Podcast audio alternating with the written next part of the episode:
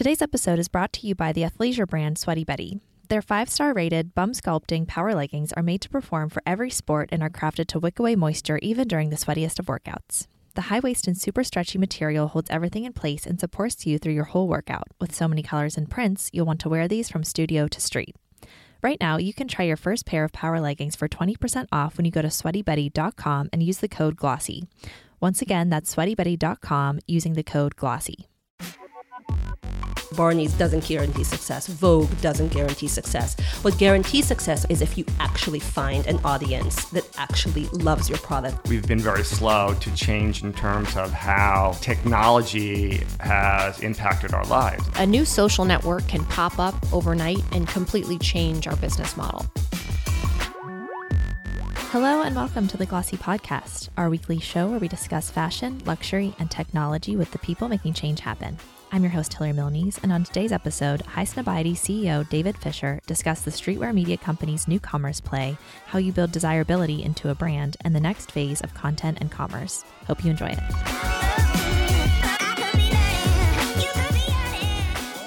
Thanks for coming in, David. Thanks for having me. So, High Highsnobiety, what was it? As of April, I think when you guys made that announcement, um, pivoted to e-commerce. Uh, how how did you get there, and where did you see that opportunity to really build out that that side of the company's business?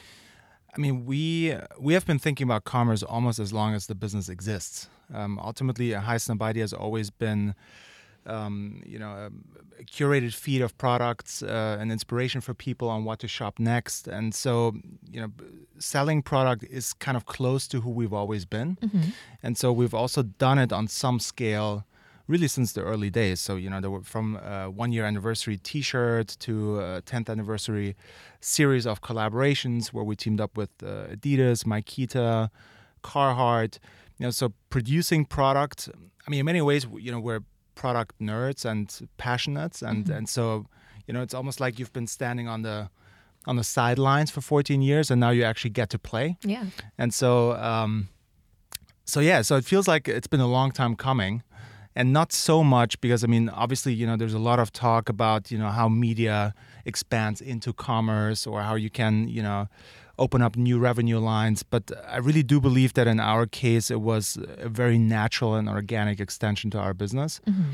But at the same time, it took us quite a while to be in a position to do it properly mm-hmm. or the way we feel it should be done. Yeah. Why, why would you say the timing was right? I think the timing was right for, for several reasons. I mean, we um, we had brought on an investment partner early last year, Felix Capital, so that obviously opened up a lot of uh, doors for us. Um, you know, they're uh, in many ways experts in the content commerce space, so so are great partners for us here. And uh, at the same time, of course, the capital is very helpful in allowing us to really move into commerce the right way. And um, and uh, yeah, you know, so we've been working on this now for about 12 to 14 months. Mm-hmm. Um, it meant a lot of things in, lo- in a lot of different areas because we didn't choose to go with a dropship model, you know, or or you know some some form of an affiliate uh, model either. So we're really doing e-commerce. Mm-hmm. You know, we're we have a warehouse. Where uh, we, you know how do we package this? How do we ship it? How do we make sure that our American clients and our European clients and our Asian clients get the same level of service? You know, so it, it, it was uh, obviously a much bigger undertaking than we thought. I'm sure uh, at the beginning, and uh, you know, also from a technological side, you know, we've we've been a blog for 14 years. Mm-hmm. You know, mm-hmm. now suddenly we have to pay with we have to deal with payment processing and privacy and all kinds of uh, new new things, which are a lot more complicated um, technically than what we've done before. So we, you know we had to expand the team quite a bit as well mm-hmm. in order to do all these things uh, correctly. But it's been it's been an exciting journey. Right, retail's no simple business. There's a, there's a lot that has to happen Could on the back that. end. Yeah. Uh, so can you just describe like the format of your e-commerce play and how you decided that it was right for for Highsnobiety? And you know, you, it sounded like you didn't just want to like dip in and out and, and have it be like a side business. It, it seems like it's going to be a pretty robust, um, you know, retail, uh, you know, arm that you're you're building. So how did you essentially come to that decision and, and figure out what would be best for the audience that you have?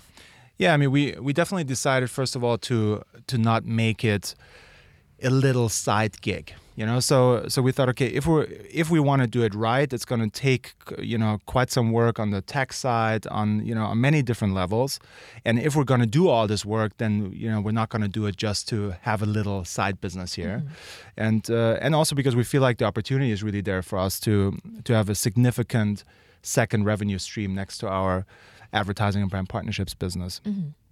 and um, we also spend quite a bit of time, of course, on what format and what you know what uh, you know how we would move into commerce essentially, because we have a lot of retail partners today.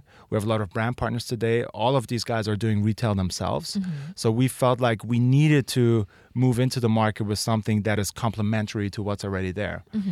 And so, you know, so we didn't want to compete with uh, with uh, multi-brand retailers, and we also didn't want to compete with a brand's uh, direct-to-consumer strategy. And so, we ultimately decided to go to market with a with a drop-based model, uh, where we team up with brands on exclusive releases that are only sold for a short amount of time on our site. Uh, it's a model where we uh, more often than not have exclusive products or products that we either pre-launch before everybody else, product that is specifically designed for us, product that is co-designed by uh, for us, or product that is entirely designed by us mm-hmm. and uh, branded Highsnobiety. And um, I think the the really big key and and the the piece that got everybody very excited to actually be working with us across commerce is the idea that it's entirely content driven. Mm-hmm. So um, you know, really truly bringing together content and commerce like it's never been done before. Um, that's at least the the mission that mm-hmm. we have uh, for that part of our business. Um, is what most what convinces most brands to really come on board. And um, I think it ultimately has to do with um, with the fact that they either don't have the time, expertise, or space to actually really tell the stories behind their products.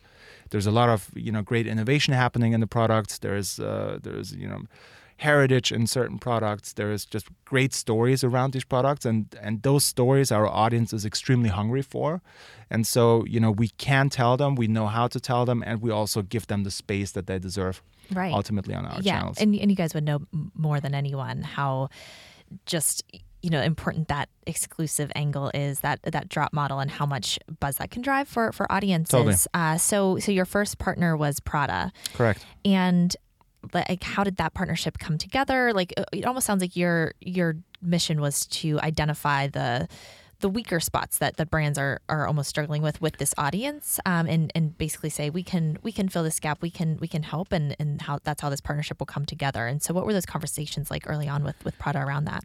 I'm not so sure. It's you know it's us looking for a weak spot on the brand side but more so looking for a gap in the market and consumer demand mm-hmm. in many ways. You know, mm-hmm. our uh, our audience, the community that that we're a part of, is so hungry for the stories that are associated with these products, or the products are as uh, you know demand uh, have so much demand because of the stories ultimately that you know that's around them, and. Um, the Prada case wasn't uh, was an interesting one because I mean obviously we wanted to go to market with something you know that would turn heads in in some ways, and you know the we really wanted, in terms of curation of what we're doing in commerce, we re- truly wanted to be um, matching what you see on our site. You know, so we want we want our community to see a little cool T-shirt brand that you know exists since four weeks, mm-hmm. and we want them to see Prada and everything in between. Mm-hmm. You know, so um, so we really try to curate it in a way that perfectly matches, you know, the the the website, uh, our channels, and you know what people have come to you know expect from us in many ways. And uh, I think Prada was great because I think a lot of people would have expected us to go to market with a sneaker or or go to market with a streetwear brand. And so uh, we immediately wanted to kind of establish this idea that it'll be a lot more than that. Mm-hmm. And so uh, so that's why we decided that luxury would be a great place for us to start.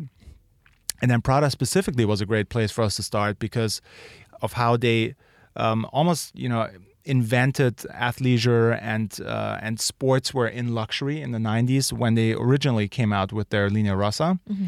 and so yeah so it was it was really in, in that sense a dream partnership uh, because we went to them and we said we would like to launch with you and we would like to launch with linea rossa and that's ultimately what uh, what it ended up being mm-hmm.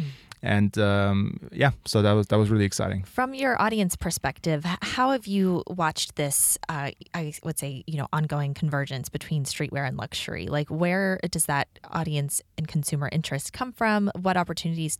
You know, obviously, this led to one particular opportunity, but but how did did you see yourselves as being positioned right to to tell that story? Because i think that you know especially from like the outsider position someone who's not as ingrained in the streetwear community like it's you know it's hard to to define exactly what has brought these two uh, categories together. Um, so how do you see yourselves as, as sort of sitting in the middle of that?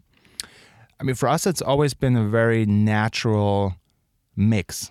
So uh, this idea of luxury and streetwear coming together is is something that we've been reporting on, monitoring, an, that we've been an active part of for I would say literally 14 years. You know, if you, if you came to Highsnobiety 12 years ago, you would see in our feed a Nike sneaker, an obscure Japanese streetwear brand, and a Louis Vuitton bag. Mm-hmm. So uh, you know, and I think it you know it, it, comes it came naturally to us also because on one hand we were covering topics that were extremely popular or at that time mostly popular in the United States, but then at the same time you know I have a European background and so you know having a fashion interest in Europe ultimately means being interested in luxury fashion. And so I think, you know, we always live that in many ways. And then, um, you know, from from the first day, Heist Highsnobiety covered premium streetwear, right? There was this this fashion which originally came from uh, from skateboarding and then got elevated. You know, got you know the, suddenly people cared about the fit, the quality of the product, how it's made.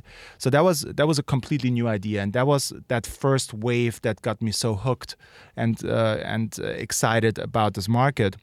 And you know, and that trend really continued. You know, so streetwear continued uh, to to become more premium, to become more expensive. At the same time, luxury realized that they're in a in desperate need to also speak to a younger audience. Mm-hmm.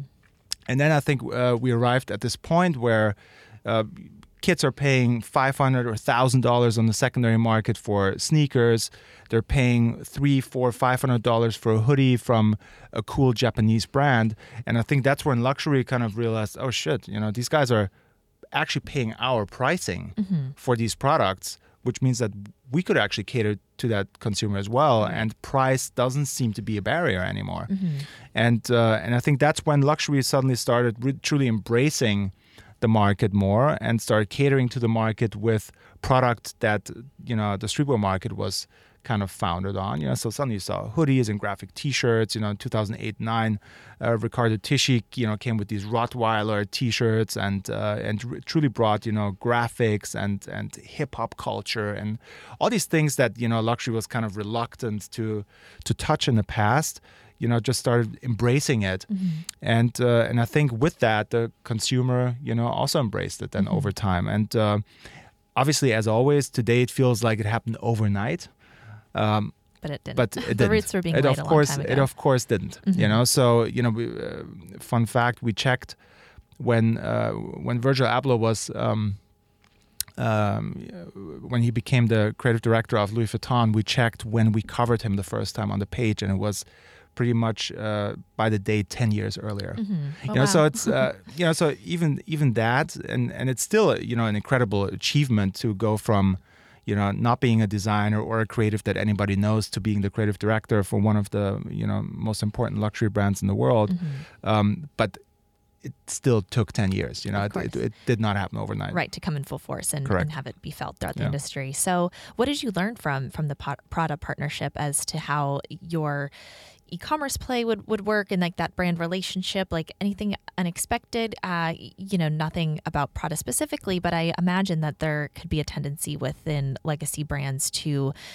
think that they you know are all in on something and then but some you know sometimes the work to actually back it up isn't always there so how right. did you how did you work through any sort of uh, you know challenges or or just making sure that because you're going all in on, on e-commerce that those those partnerships could back it up because you know there there will be you know Highsnobiety designed and, and branded products but a lot of this seems to you know only succeed as so much as um, you know the brands that you're working with have the same vision. I mean we we, we need both to work right? We need uh, to become product experts ourselves. Mm-hmm. um, but um, I mean, in terms of uh, you know quantity of releases, you know, we will always have more third-party releases than we will have our own. And um, I mean, uh, you know, the learning curve is extremely steep right now. We're still, quite frankly, in the process of even understanding who our commerce consumer is. And uh, as you can imagine, we had Prada as a first partnership, then we had Stranger Things now as a second. Mm. Uh, Stranger Things, it was a collection that we designed and produced ourselves, completely different price range, and so um, so we're catering into different buckets of our audience at the moment, and mm-hmm. so it'll be interesting now for us to to find out, you know, once we've had a a few luxury drops, a few more streetwear led drops, a few footwear drops. You know, I think that's when we can draw many more conclusions. What was interesting with Prada was um, the success of the content in many ways. You know, so we um, we produced uh, a lot of you know teasers and editorials that would you know connect our audience with the product, and you know, so you know, produce things such as. Um, you know how Prada invented sportswear, uh, the intersection of 90s sportswear and hip hop culture.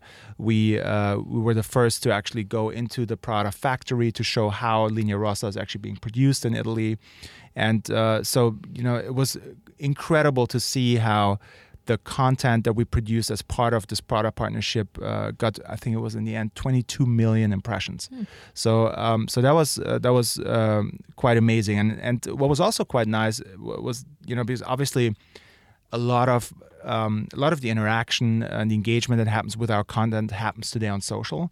In this case, we had almost 50-50 of the impressions happening on our page uh, versus social media and uh, for the most part Instagram, of course. Right and that's good for you guys for the yeah, media business. That's uh, that's fantastic.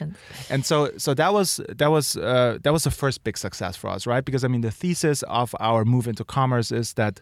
Um, that we convert through content, mm-hmm. right? So when uh, a retailer, you know, spends money with Google AdWords to to uh, get uh, to get people over to their site, we pay with an Instagram post, you know, with a video, mm-hmm. with a mm-hmm. story. Right. And so, uh, so it's been great to see that that works. The other thing that's been really great, you know, the the product collection that we uh, launched was not was it wasn't even just luxury it was very expensive you know it was uh, you know i mean even you know at gucci you can buy a $500 sneaker here we're talking $800 sneakers $1000 leggings $800 t-shirts mm-hmm. $2000 jackets you know so it was you know, in terms of pricing, it was a very, you know, very high priced um, price range.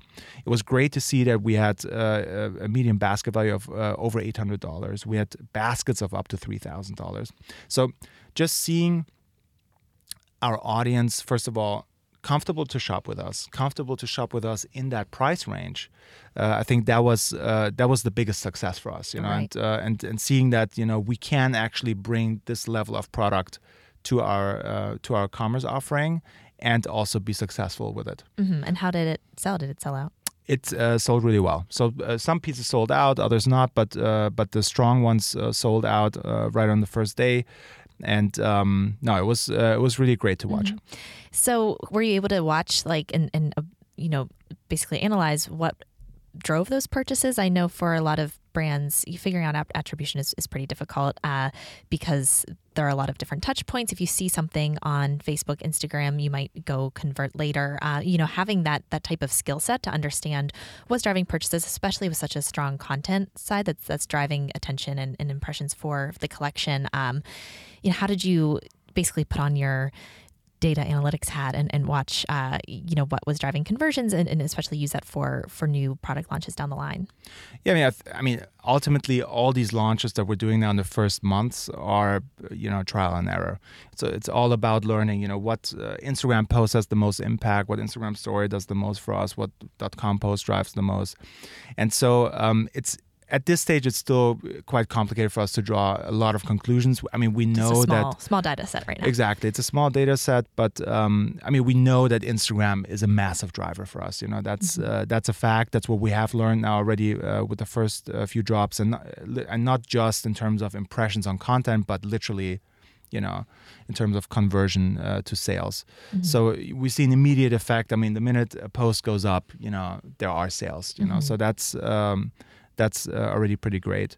Uh, and then it's really a lot of trial and error, you know. So we're trying, you know, what, uh, you know, with Stranger Things, for example, there was our Stranger Things campaign, but then of course there were a lot of other things happening, you know, around the launch. Other brands that teamed up with Stranger Things, um, or you know, new trailers or fun facts and so on and so forth. You know, so we so we also tried, you know, how can we you know get our shopping into other Stranger Things content, and how does that potentially, you know, drive sales? You know, so so there's been, um, you know, a lot of trials there, and uh, yeah, I mean, as I said, you know, it, it's still, I mean, most things are still quite hard to conclude on, Mm-hmm. um, but um, but what's great is, you know, we we you know we see a true effect of content on uh, on the sales, uh, which is uh, which is really nice, and the audience also enjoys the content that comes from it. You know, so they're not tired to hear a little more often about these things. Uh, because obviously, I mean, that's what it takes. You know, we can't uh, just post once and then, you know, uh, half of the world uh, Right. Um, gotta start keep at it. shopping. Yeah. So we kind of got to keep at it. And it's really about also, you know, us figuring out now this perfect timeline almost you know like uh, when you start teasing how much do you tease Mm-hmm. when you start unveiling you know for example one learning we had between prada and stranger things was that um, you know we we drove too much traffic uh, before Prada even launched, Mm. right? So there was, you know, the videos, the factory visits, and all that. So all of that happened prior to the product even being available. Or what we also learned was that we didn't show the product before it came out. Specific, like we showed it uh, in lookbooks and videos, but we didn't show straight up. This is what we're gonna sell. This is what it's gonna cost, and especially if you're thinking about spending two thousand dollars on the jacket, you probably think about it twenty four hours. Right. You know, you're not just like, "Mm, okay, you know, like it's it's not as much of an impulse buy as um, a sixty dollars Stranger Things T-shirt maybe. Right. And so, um, so it's a lot of small learnings like that, you know. And uh, but but yeah, I mean, early learning is that Instagram and the newsletter, you know, so th- the most engaged part of our audience is also the one that shops the most. Right, I'm sure. Support for today's episode comes from Sweaty Betty and its power leggings, the I Can Do Anything squat proof leggings that feel just like a second skin. The design team behind these leggings is all female, which means they ensure these leggings fit perfectly and flatter the female form. Plus, all of Sweaty Betty's products are trialed by female staff to ensure they perform to the highest standard. If they don't like it, it doesn't get made.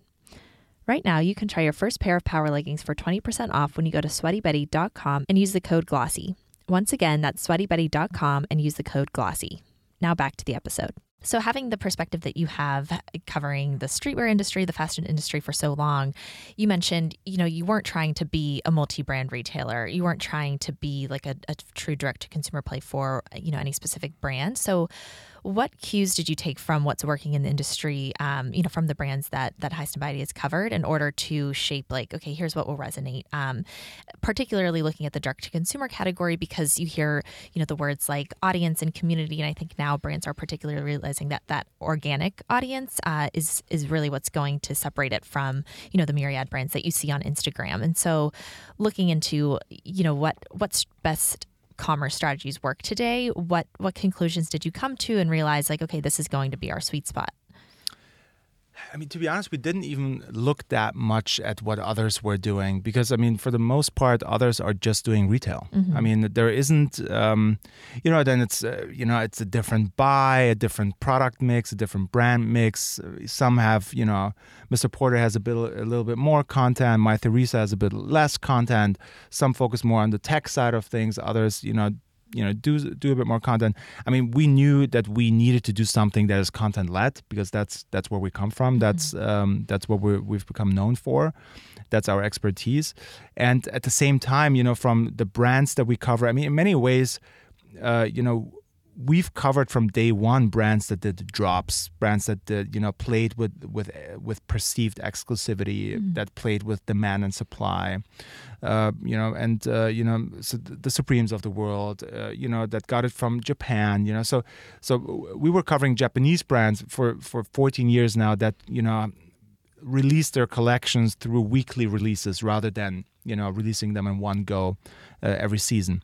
So I feel like you know in many ways the model that we chose is just 100% true to who we've always been or to the market that we've always covered, and um, and and of course also to the way that we produce and release information to our audience.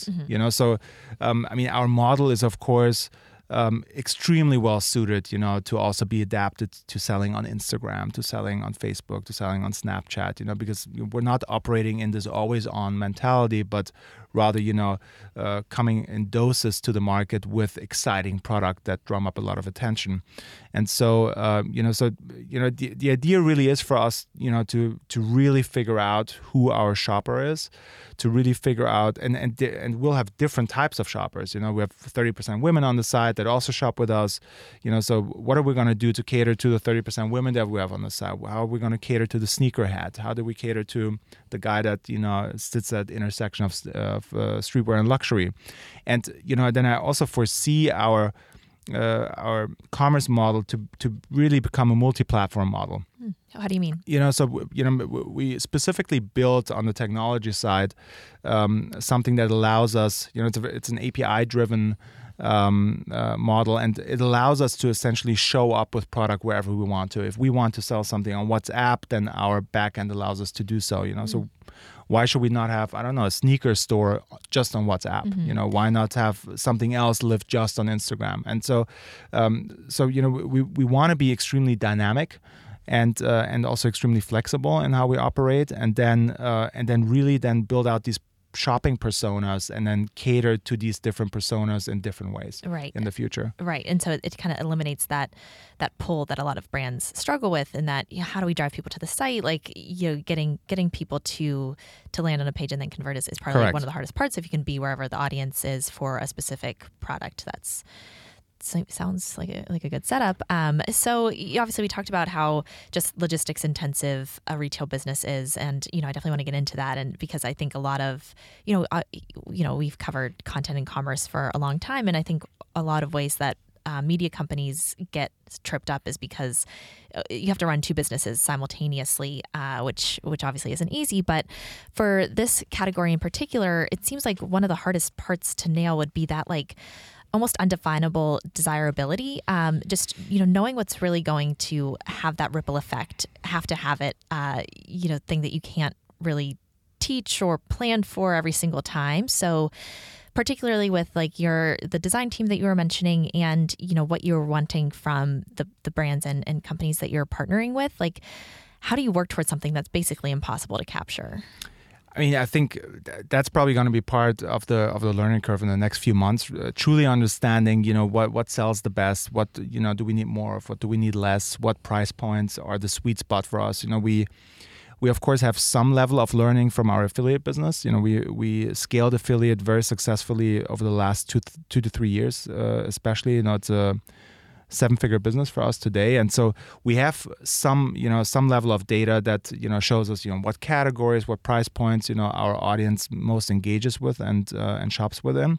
So that's what what today informs you know how we build these collections um, how we do our buys with brands but it's still somewhat a feeling right? Mm-hmm. and um, and so you know that that's really what we have to learn. And that's I, I guess the magic in the model to really understand where can you go deep or where can you not? And you know because ultimately for us you know sell through is one of the main uh, you know one of the most important things that we measure mm-hmm. you know sell through and speed to sell through and so um, and so we spend a lot of time on understanding uh, the demand for things and you know to make sure that we never over deliver on that demand. Right especially for this for this audience um, you know it seems like it could be a tricky line to to walk um, or balance to strike. Like as you're bringing in this this commerce side of the business how do you make sure that the content doesn't like fully fall into this promotional like almost um, you know retailer blog complement to the commerce business like right. having that that audience that trusts your opinion and the editor's opinions so you know as like you know an authority in the space um, you know as you introduce this okay we're we're in the commerce business now too how do you maintain that trust it's i mean I think again, you know, I said this in the beginning. For us, the move into commerce, you know, isn't nearly as weird as it may be for you know another technology or or media company. Mm-hmm. You know, I, I, think if you're, I don't know, if you're uh, a Business Insider fan, and then suddenly Business Insider tries to sell you a barbecue, you know, I think that's a lot more weird than us talking about T-shirts and then saying, "Hey, by the way, you can actually buy it here." Mm-hmm. You know, so uh, shopping has has always been an integral part of who we are, And uh, you know, our affiliate business was also one that focused on converting people into shopping. In this case, off-platform. Now we're doing a lot more on-platform.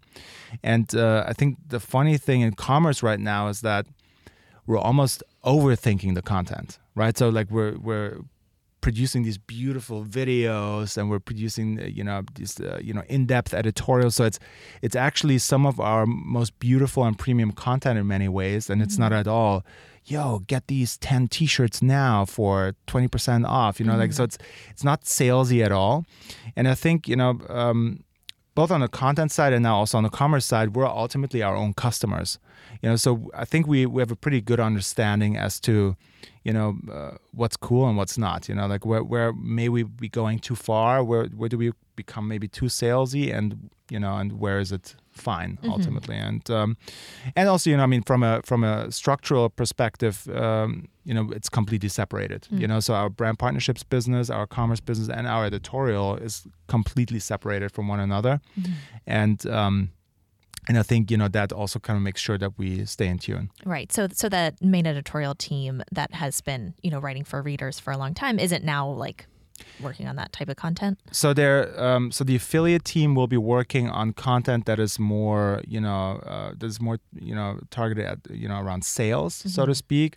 And then the main editorial team only really comes into play when we're talking about pure editorial stories, mm-hmm. such as, you know, the video, you know, which doesn't have to do with, you know, actual shopping, mm-hmm. you know. So, um, so there's that uh, differentiation, and then there's a also a very clear line between uh, brand partnerships in our media business and the commerce business to make sure that uh, that commerce doesn't become just another media product right. that we're selling to our existing customers.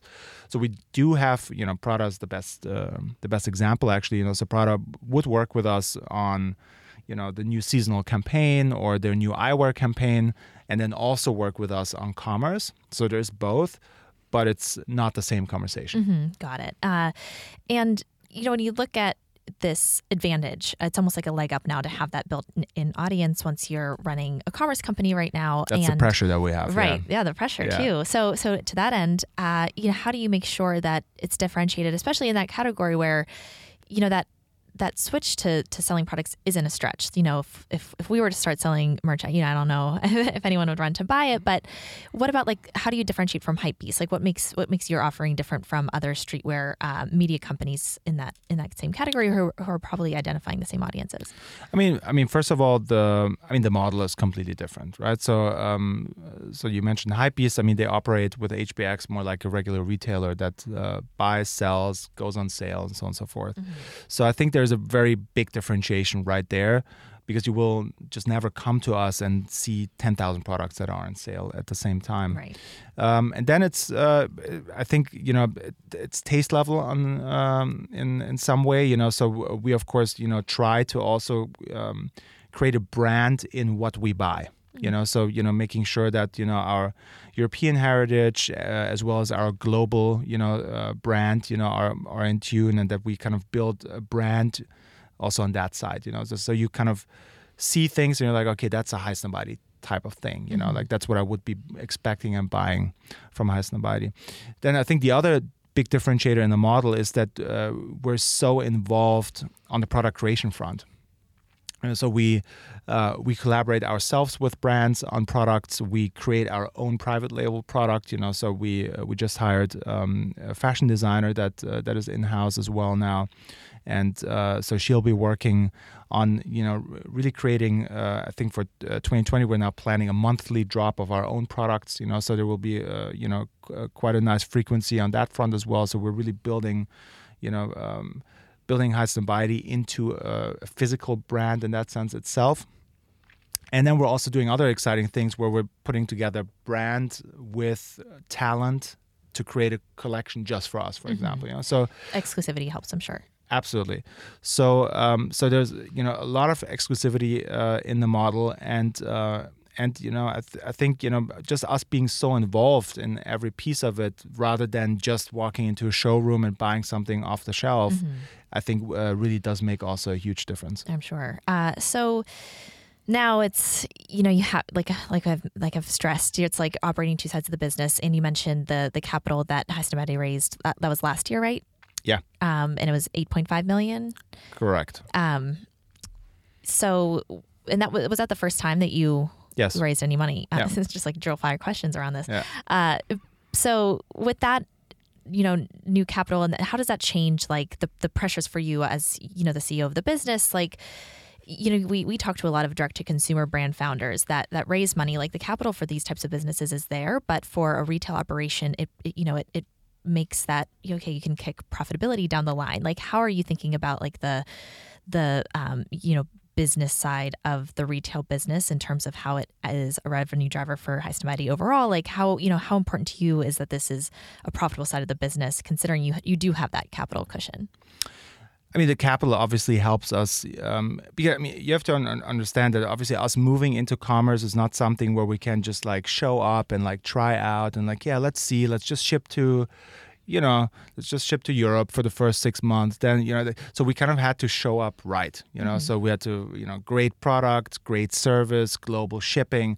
These are all things. If you talk to retail people, you know, that's that's when they, you know, start getting big headaches. You know, like, um, right that- returns and exactly, everything like that Exactly. So, um, so you know, making sure that we can show up right. That's what we needed capital for, and so, uh, so that was great. Um, you know, the the partners that we chose are also experts specifically in in this field, and you know, in like uh, the content and commerce field you mean or- Exactly. You know, I mean, they're, uh, they've uh, worked with Farfetch, with Goop, uh, and a few others in the past. So you know, there's a lot of knowledge already uh, there that, of course, helps us uh, very much too. And yeah, I mean, we, we see commerce as a really big opportunity to become, uh, you know, our our second big revenue stream next to uh, the business we're in now. And you know, who knows? It may be bigger than our current revenue stream one day.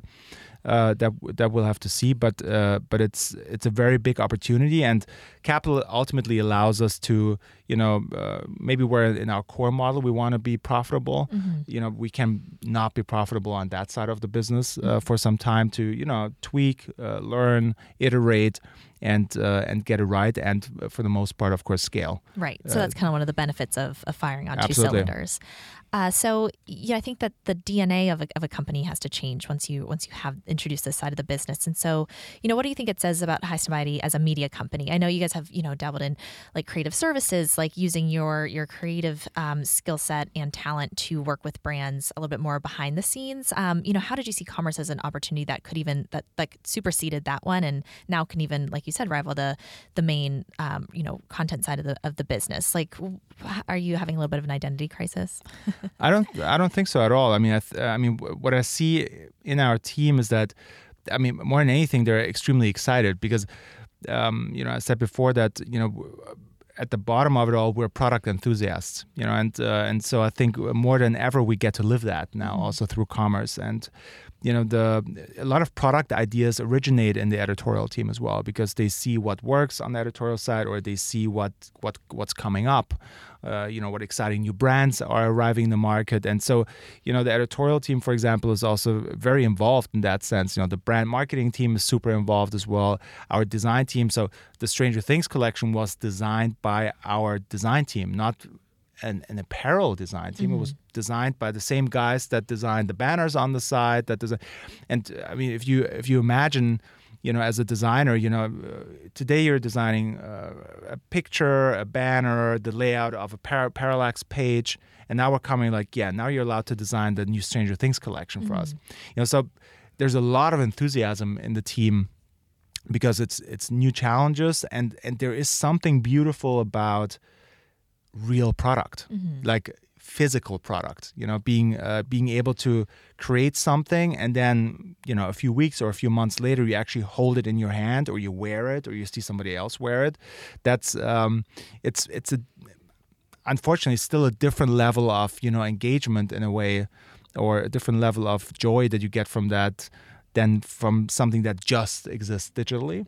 And so um, so I, you know i think i think that's why ultimately really our entire company is very enthusiastic about our move into commerce and about you know being able to be involved on some level in it as well. You know i mean our events team gets you know because some some of our launches will also have pop-up stores that come with them so our events team gets involved and then you know so it's um it's very cool because it's it almost feels like it's more Highsnobiety brand marketing than it's us marketing others which is what the majority of our business today is. Right. So you know where you always just care about okay does does Nike sell out? Does Adidas sell out?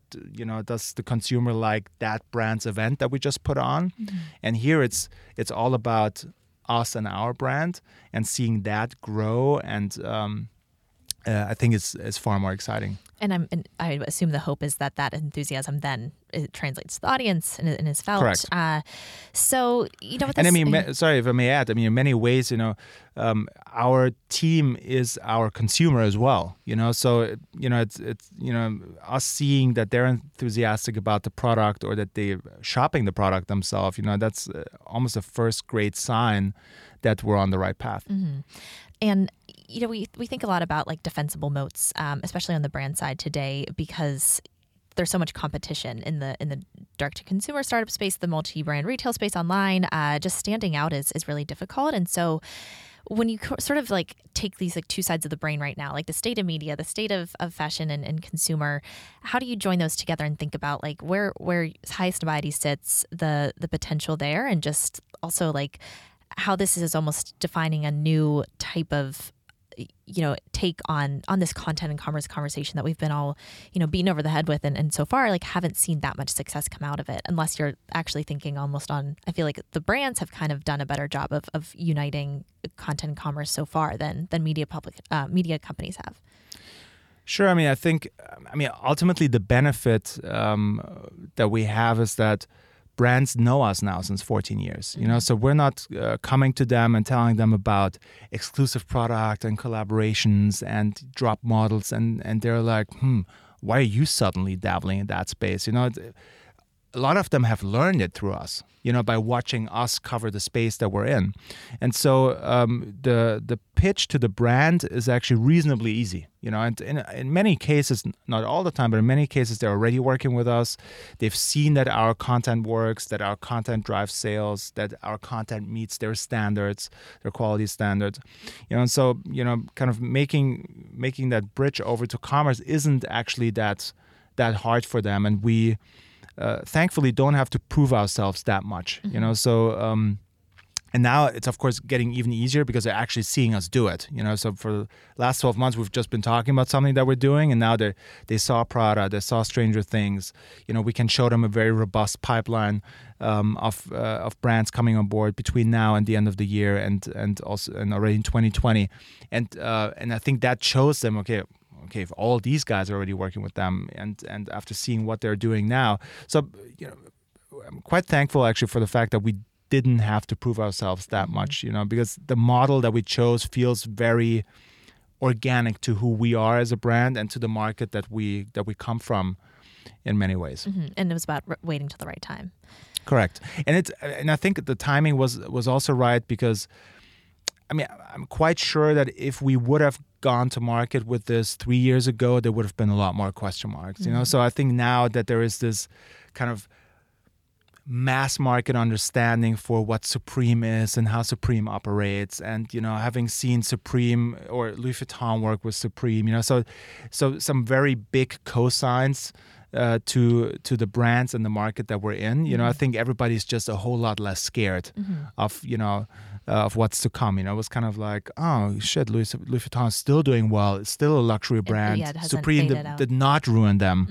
Streetwear did not ruin them. You know, so I think um, you know I think as a as a modern brand, um, you need to be able to stretch yourselves across different audiences. You know, I think uh, I mean Gucci is a fantastic um, case there as well. You know, they still have the 55 year old that buys the Gucci bag, but now they also have the 18 year old that buys the A sneaker and uh, and that buys the backpack or something else. And um, and for many brands, we are the gateway there. You know, so we we can support them in getting to that consumer either through content or now also directly through commerce and uh, and they understand that, and uh, thankfully they they're excited to uh, to make that step with us. Right. And it seems like people are now much more open minded to new types of retail business models. Um, so we're, we're almost out of time, but, uh, you know, just over the years at, at Highsnobiety, would you consider this like the biggest bet that you guys have made business wise? I mean, it definitely is. I mean, it's the biggest investment we've ever made into our business. It's uh, the biggest bet uh, as well. Um, but uh, again, you know, it feels it feels so organic to who we are and to what we've built over the last 14 years. So, so I, I know it'll work, but you know, I'm, I'm not sure yet if we're there yet. Mm-hmm. You know, like so it's it's really all about you know uh, learning, understanding you know better who our customer is, you know how we can convert our existing audience into shoppers, but uh, but it it just feels very right, and um, and so we're very very excited to for what's to come. Great. Well, thanks so much, David. Really enjoyed it. Thanks for having me. We hope you enjoyed the episode. A special thanks to Gianna Capadona, the producer of this podcast. As a thank you for listening, we're passing along a limited time introductory offer on a three month subscription to Glossy Plus. Glossy Plus members access unlimited stories, exclusive research, and more. Join today for just $49. That's $80 off by entering the code INTRO at checkout at glossy.co slash subscribe. And as always, be sure to subscribe on iTunes, Google Play, Stitcher, and Anchor FM and leave us any feedback you have.